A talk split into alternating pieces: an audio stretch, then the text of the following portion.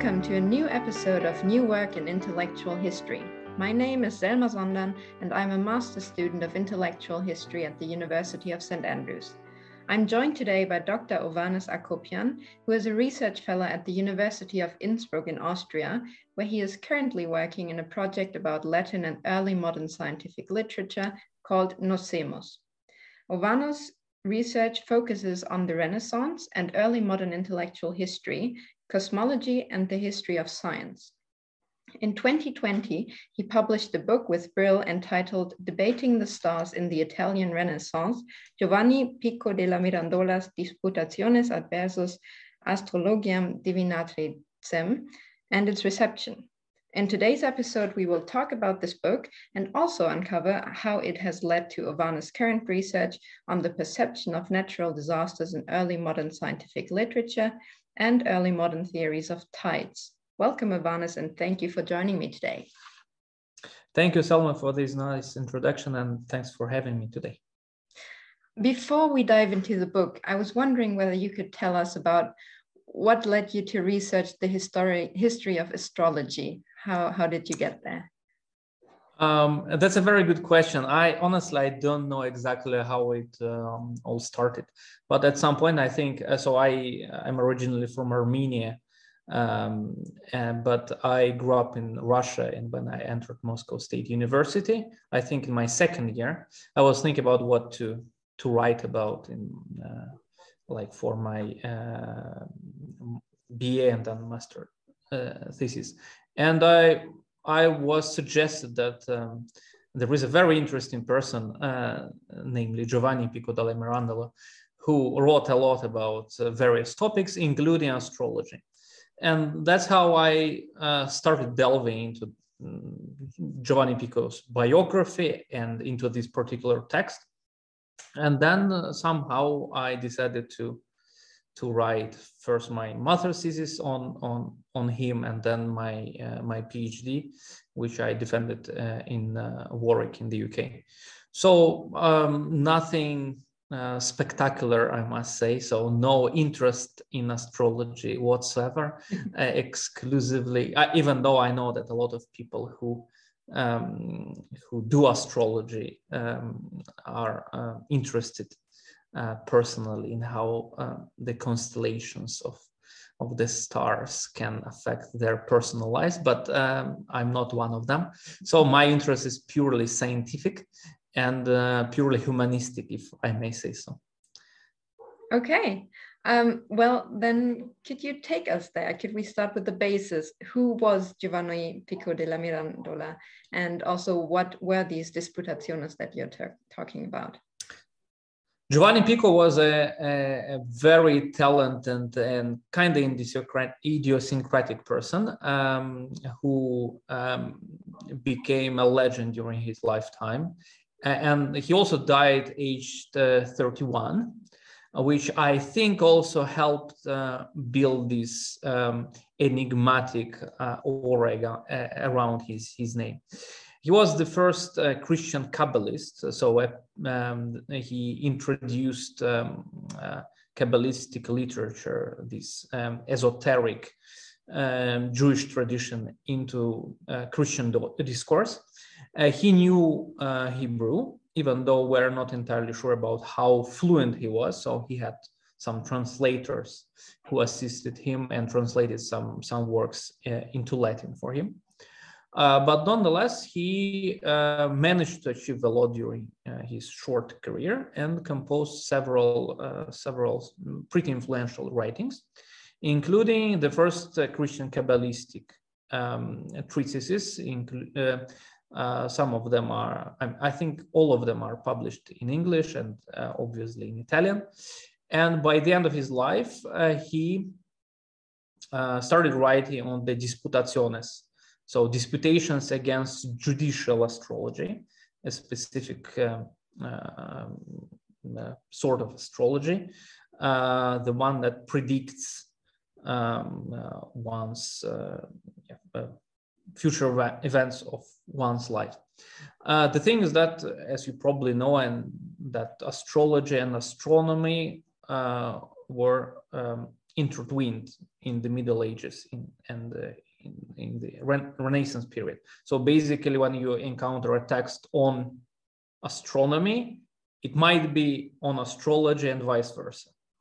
Uh, for instance, this famous medieval uh, treatise, the Speculum Astronomiae. Uh, so um, you can you can sense astronomy in the title, but basically it's about illicit or illicit practices like magical practices um, uh, that one can adopt. Uh, adopt. And so basically, he attacked a particular um, kind of astrology um, astrology in our modern uh, sense of, of the word. But um, it was probably, it's often been referred to as the most uh, significant attack on astrology, a discipline that uh, attracted widespread fascination in, in, in that period. And uh, some people even claim that Pico's attack was kind of instrumental in um, in a gradual decline of astrology, even though I would slightly disagree with, with this statement. But nonetheless, it influenced some subsequent um, treatises against astrology. And there have been even some uh, speculation that uh, Copernicus, uh, I mean, he definitely read it, but that Pico's attack even um, uh, had an impact on, on his idea of, of a new um, world system. Um, so it was a very um, spectacular text, widely read. But what is important is that basically, unfortunately, the autograph of this of this treatise has been lost, and it was published only after Pico's death, untimely death. Uh, probably he was poisoned, but it's not clear either. Uh, by it was published by his nephew, who was a uh, um, ardent follower of Girolamo Savonarola, the Florentine monk and uh, prophet, uh, or self-proclaimed uh, prophet. And the question was, uh, and um, that's one of the questions I tried to, to respond to in my book, um, whether this book um, had been um, had been a forgery um, in, intended to serve Savonarola's personal interest, or it it was uh, can be considered as Pico's original um, uh, piece. And so I tried to respond to this question, and uh, I think, like in the end, I, um, given that the autograph uh, is lost, uh, I, can't be hundred percent sure but it looks like it was an original writing uh, by Pico because it uh, also has some similarities with with his other uh, um, works uh, um, uh, published during his lifetime. So no questions about their um, authenticity. Uh, and so I traced what um, had prompted this this attack and the another problem that uh, at first he seems to have backed astrology in one way or another so basically what i mean how he changed his mind about this uh, about these things and um, then uh, the second part of, of the volume is uh, the reception of or, or, as I call it, immediate reception of this work. So those people who responded immediately after the publication of the text, uh, who were aware of this authenticity problem, and uh, and I uh, basically investigated how they perceived the text, the author, and this change in his worldview yeah. that had happened during um, his lifetime yeah so that's in short uh, even though it's not really short but sorry about that. But that was a fantastic overview to start us off with so thank you. Um, before we go um, back to some of the things you said and go into more detail um, i was wondering whether you could kind of set the scene for us. Your book is set in the late 15th early 16th century italy. Um, what is the historical context that we're talking about here and how does um, giovanni pico uh, fit into that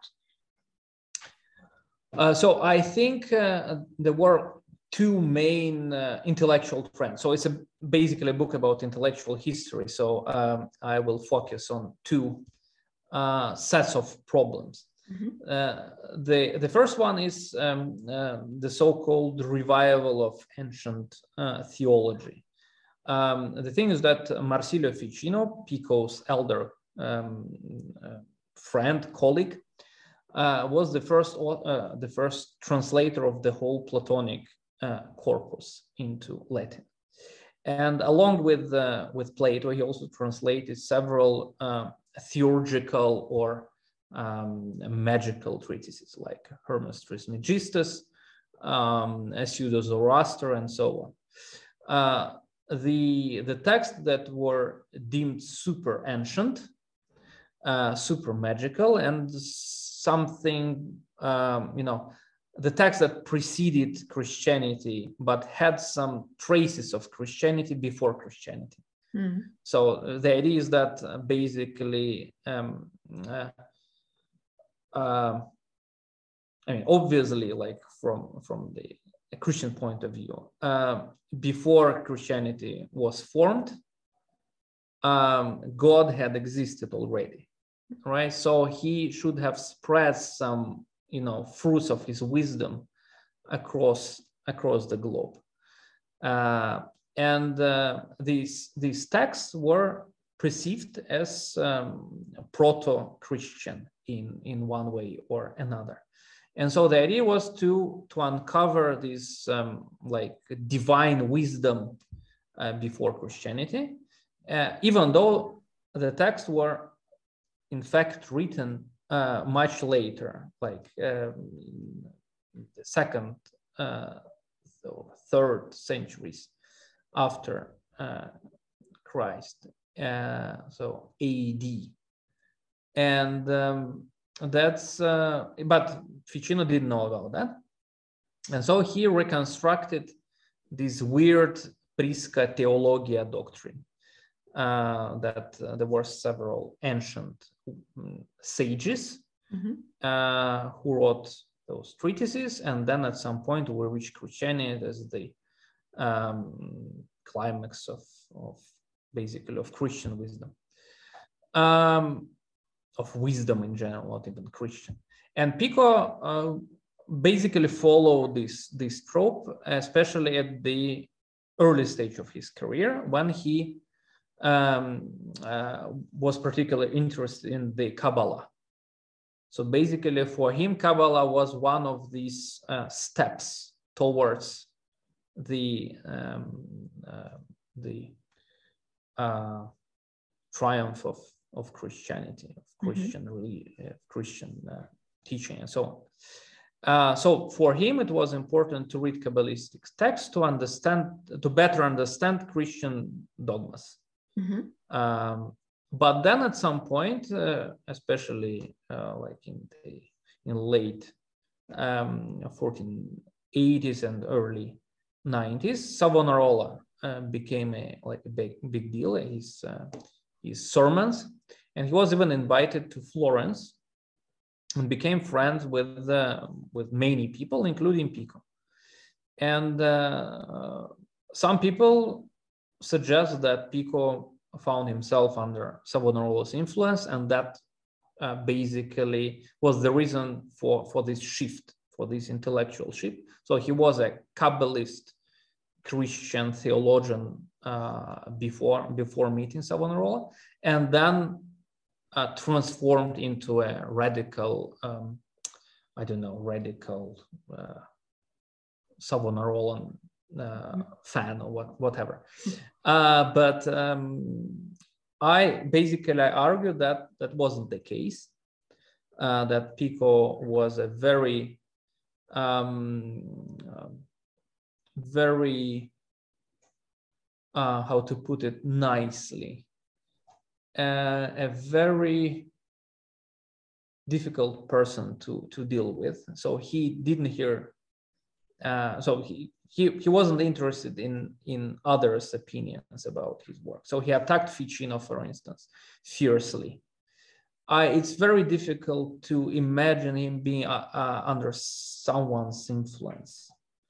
Um, and but in the end, he developed his own agenda, as I claim in uh, in the book. Uh, we can see some points of continuity rather than rupture during his career. And uh, one of the texts I'm dealing uh, with in particular is, uh, is basically it's a short treatise written in 1491 in which he criticizes Ficino, but also what is important, particularly important in the case of astrology, the idea that there was actually a um, long-standing tradition of knowledge. That basically, we should treat every author as an individual author, rather than ascribing them to a certain school or something like that. Mm-hmm. And this text, uh, in my opinion, uh, marks a um, like a change of uh, uh his intel- change in his intellectual uh, philosophical method, and he used it in the Disputationes. And it wasn't written under Savonarola's spell at all. Uh, so we can see that Savonarola didn't have to do uh, anything to do with, with this particular text. And that's why it, it, would be absurd to, to blame Savonarola for this mistake, uh, for, I mean, for uh, impacting Pico. Uh, but what is important that Savonarola, Savonarola circles definitely used the Disputationes after Pico's death to promote their own agenda. So it's it wasn't Pico who was influenced by Savonarola, but Savonarola who used Pico's text um, to his advantage. Okay. And yeah, so that's uh, I think that's like um, the two main things that uh, your audience um, should know or already know definitely about this period and how uh, they affected Pico. Yeah, and, and you just uh, talked about this treaty in 1491 that you think is a, or that you uh, argue is a um, turning point in Pico's writings. That leads me to a more technical question. I was wondering, could you share which research questions did you set yourself and how did you approach the topic? How was your research structured? Which text did you use, etc.? Uh, luckily, the entire corpus of Pico's writing is not huge. So, uh, um, so it will be an audio interview, but I can show you here that we've got basically six six books or, or something uh, like publications and this three volume uh, edition uh, in it, Latin Italian is uh, like the core thing for every Pico scholar. So it's not much uh, so basically, the, um, I mean, I read uh, all all the all the texts, and the problems that Pico has been. Uh, I mean, he's he's been uh, a legendary figure in like scholarship. You know about this Oratio, de hominis dignitate, the manifesto of Renaissance humanism. at least it's it's been called like that. Um, also, especially in Italian scholarship. But as a matter of fact, it wasn't, and it was uh, like a text about uh, various various things. But um, a lot has been written on Pico, uh, which makes it very difficult to distinguish between good literature and bad literature. Uh, so I tried to stick to uh, some good um, secondary studies. So I uh, read a lot about, about that. But um, I realized that interestingly, um, a lot of mistakes have been done, a lot of misinterpretations of his thought uh, um, have uh, occurred. And the problems that uh, basically every scholar approaches Pico probably already having a certain uh, idea about his um, uh, his oeuvre in mind, and that's what I tried to avoid, to go um, like ad fontes uh, to my sources um, uh, rather than like um, repeating someone else's ideas about uh, what Pico was and uh, what his uh, oeuvre uh, represents and so on. It's, um, I mean, it was a challenge, I must say, uh, but um, I think the outcome, I'm kind of happy with the with, with the outcome. I, even though I must confess that um, now I think that the time to translate the disputationes has come mm-hmm. uh, because it's only available in uh, in uh, Italian. So this Italian edition was made in in the 40s. So it's a pretty old one and uh, sometimes inaccurate. Uh, the translation as well. And um, yeah it might be a good idea but uh, it comprises two volumes. And so it's a pretty long text and um, yeah. That's that's a new research project then. Yes yes yes. Um, okay so so much for the technical side of things. Um, i would like to now go a bit more into what you found out. Um, and first of all you researched the receptions of, of this work. So I was wondering who read Giovanni Pico in his time um, and how was it received? How was it circulated? And um, you just mentioned that he had works published during his lifetime and then the Disputationes were published after he was already dead. Um, how does it differ between the works that he published himself and then the works that were published posthumously? Uh, so basically, during his lifetime, he published, I think, three uh, three texts were published only.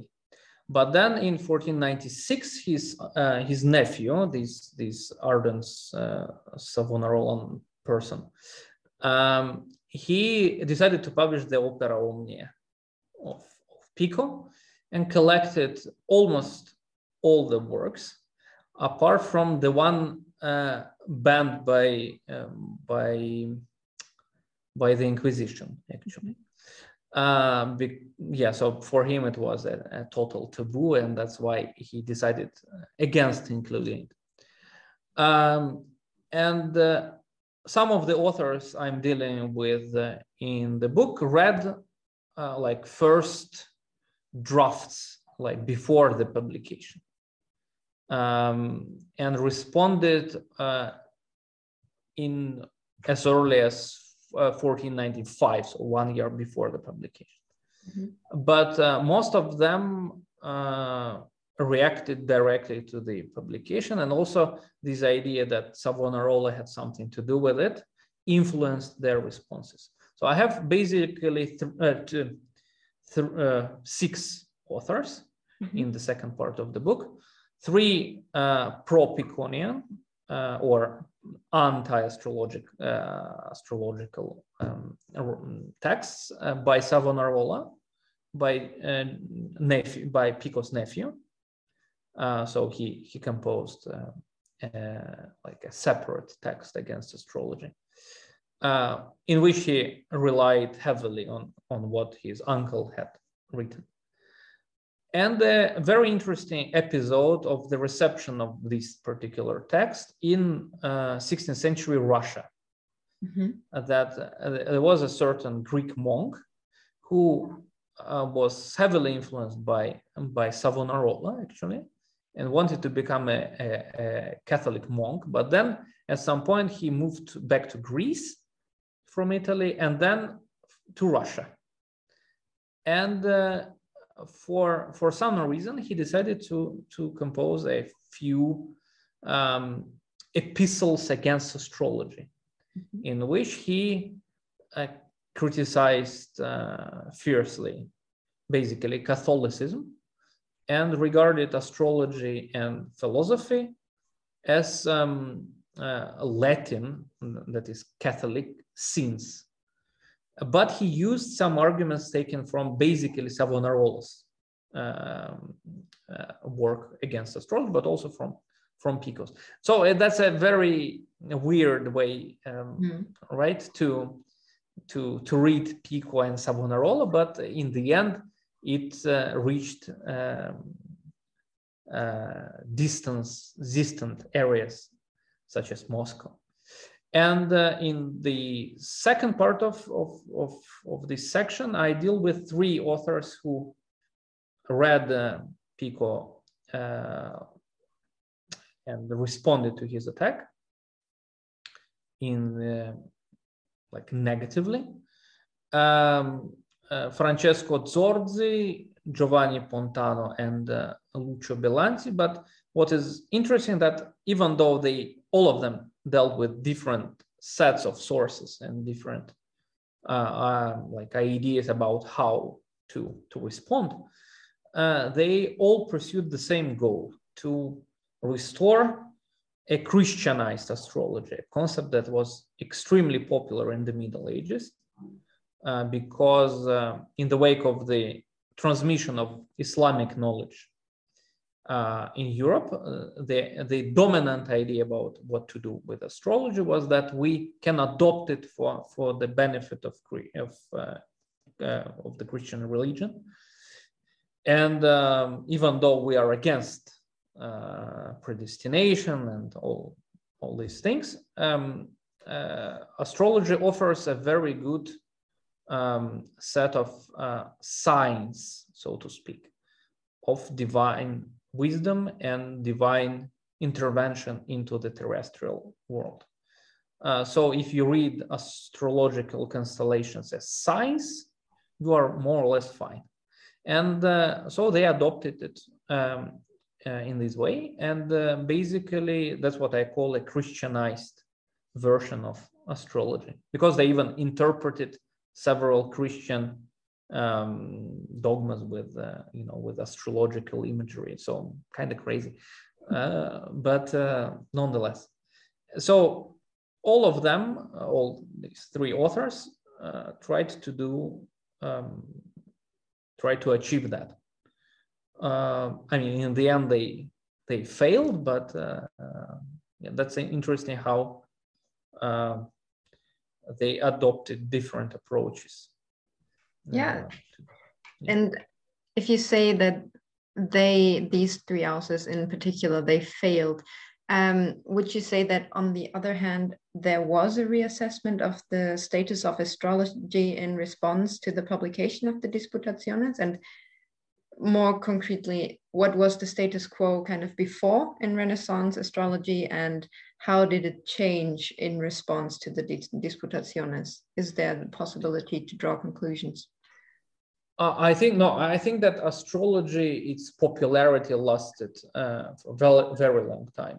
Uh, so I think it got demolished from from uh, the re- realm of uh, legitimate knowledge only in the in the late seventies uh, seventieth century, mm-hmm. not earlier. We know that, for instance, Kepler or Galileo made horoscopes, and so there were especially Kepler was a professional astrologer. And I think the main idea for those who um, uh, like read Pico's Disputationes in the 16th century was to transform or to adapt astrology, to find a way to um, to, to get rid of, of the discrepancies Pico had described in, in the Disputationes.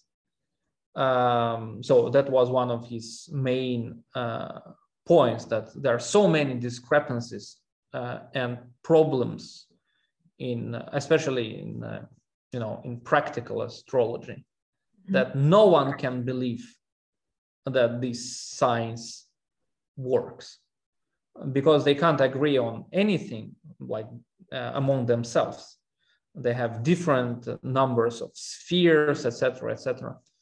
And uh, so I think 16th century um, readers of Pico, uh, they tried to adapt it, to change it, to make it more, um, uh, I don't know, uh, scientific, uh, concrete. Uh, and um, but in the end, obviously, astrology and we know that it's not part of, of, of legitimate knowledge anymore. And in this regard, I think uh, yeah, astrologers failed to to to describe the um, the universe, right? But obviously, uh, in the Middle Ages and in the early Renaissance, it was a very, um, very respected field of knowledge, and many scholars uh, were involved in uh, like speculations about astrology, etc.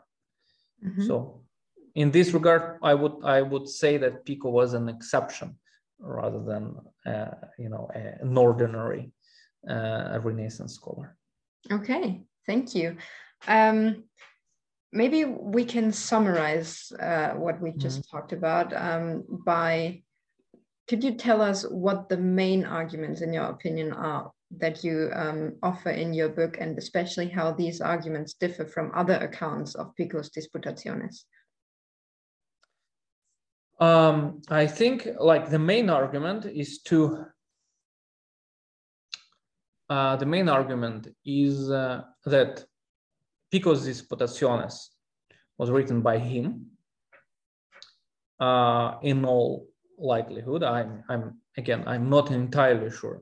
Probably uh, I'll need to, or will need to to use some statistical analysis to to prove it uh, like hundred percent. Uh, but um, yeah, from I mean from my reading, it seems like it was a, an original uh, treatise, and uh, it has some continuity. So it shows some continuity with the rest of Pico's oeuvre and uh, that Pico's approach was uh, a very humanist one. For him, it wasn't astrology. Obviously, it is against uh, uh you know uh, Christian teachings, but his whole point was that astrology is embroiled in so many problems and mistakes that no one can trust it. Mm-hmm and that was uh, it had a long-standing um, effect on 16th and 17th century uh, intellectual history. And we know that uh, many prominent or uh, let's call them uh, the fathers of the scientific revolution even though yeah we know that uh, it's a very um, problematic term but nonetheless, they read because these Disputationes, responded to it. And so uh, it uh, changed the way uh, Renaissance scholars thought of, um, of cosmology.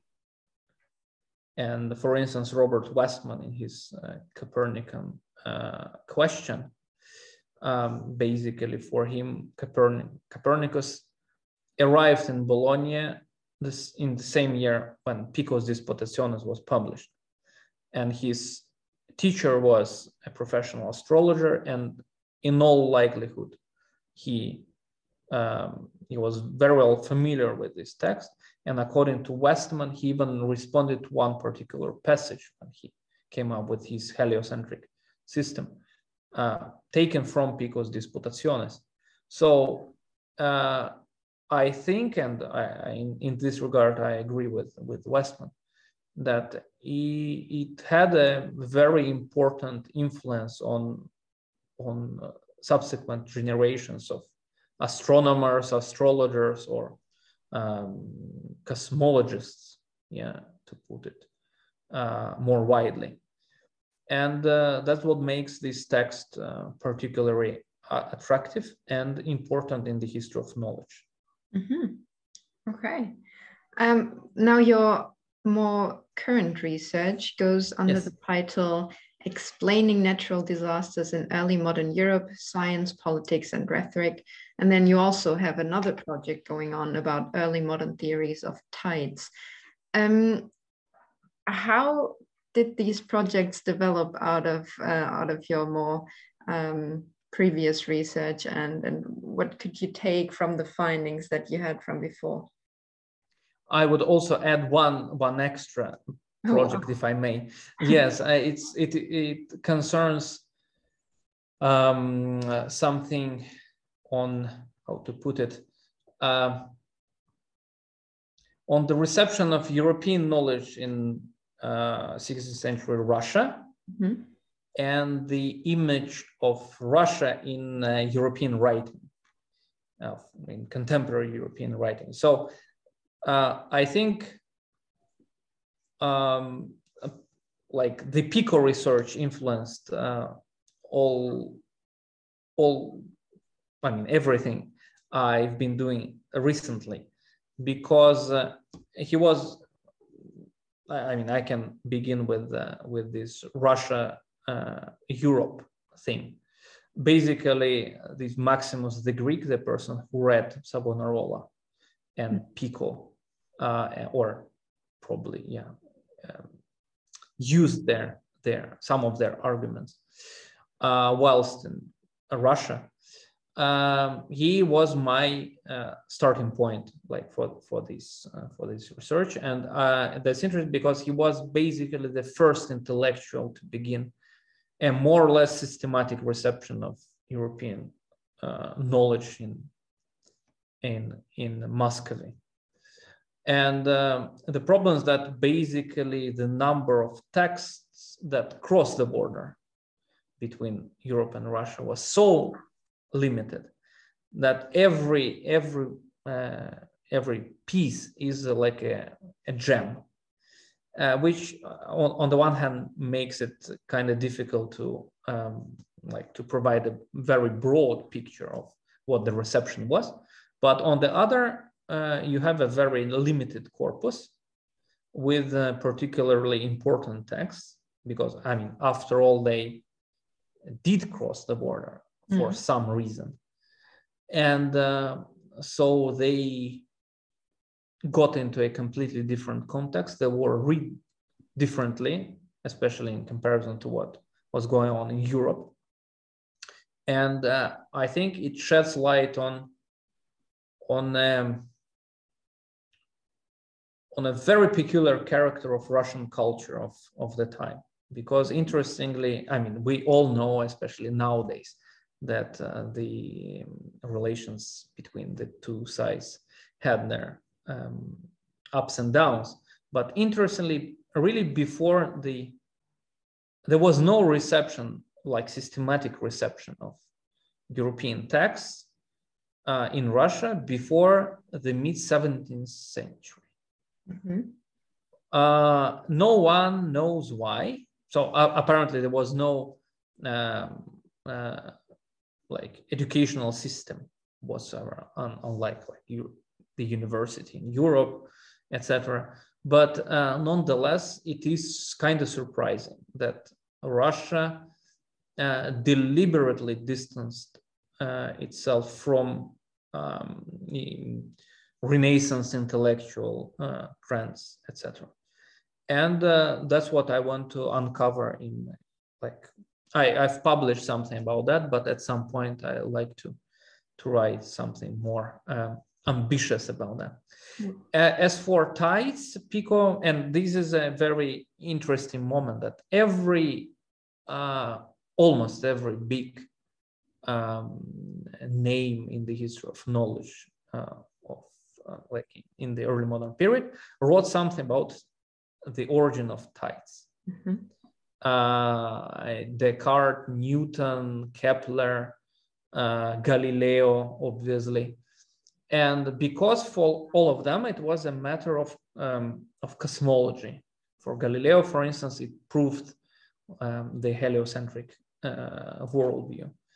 Um, and Pico was, was one of the authors who touched upon this particular problem and criticized astrologers because basically it was one of the main um, um, interpretations of, of this flow and ebb effect, uh, the astrological one. Mm-hmm. Uh, so he criticized astrologers for like misinterpreting everything, as always. And that was my starting point for this for this part of uh, um, for for this uh, ongoing research. As for natural disasters, uh, probably from my um, uh, brief uh, summary of, uh, of, my PICO research, uh, it has become more or less clear that I'm, a, I'm not a like uh, historian of science, strictly speaking. I'm Mm. like really in between various fields, and one of the the subjects I'm uh, very much interested in is the reception of the classical tradition, which also affected Pico and uh, his his circles. And basically, in my uh, in my book, hopefully it will come out at some point. At least it's uh, it's already contracted. Um, I deal with uh, basically with the way uh, classical accounts uh, influenced early modern understandings of natural disasters, how um, volcano or uh, earthquake accounts were shaped by Seneca, uh, Aristotle, etc., etc.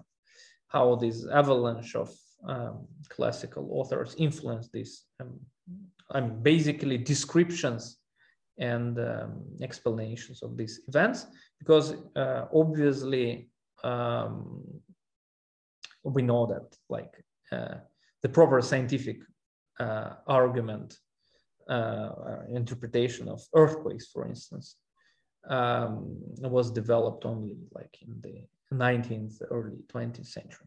Mm. So they should do something about that, um, right? And uh, classical classical authors were uh, and offered an important uh, insight into what to do with, or with uh, earthquake interpretations, for instance. So basically, that's um, also I think derives from my um, uh, uh, initial interest in in uh, Renaissance wow. intellectual culture. Yeah. That sounds like you have a lot of work in front of you. oh yes, oh yes, that's totally true, and it's kind of difficult to handle, but um, yeah. Well. I'm uh, that's uh, unfortunately I'm uh, interested in so many things, and uh, yeah, uh, on the one hand it's a good thing uh, for sure, but on the other, yeah, it is difficult to to handle um, all at once. But it gives a lot of content for other interviews. So um, with that, I want to finish this one. And I want to thank you for enlightening us, especially about Giovanni Pico, and then also granting us an insight into your current and, future projects. Um, I wish you all the best, and I hope to hear you again. Thank you very much. Thank you.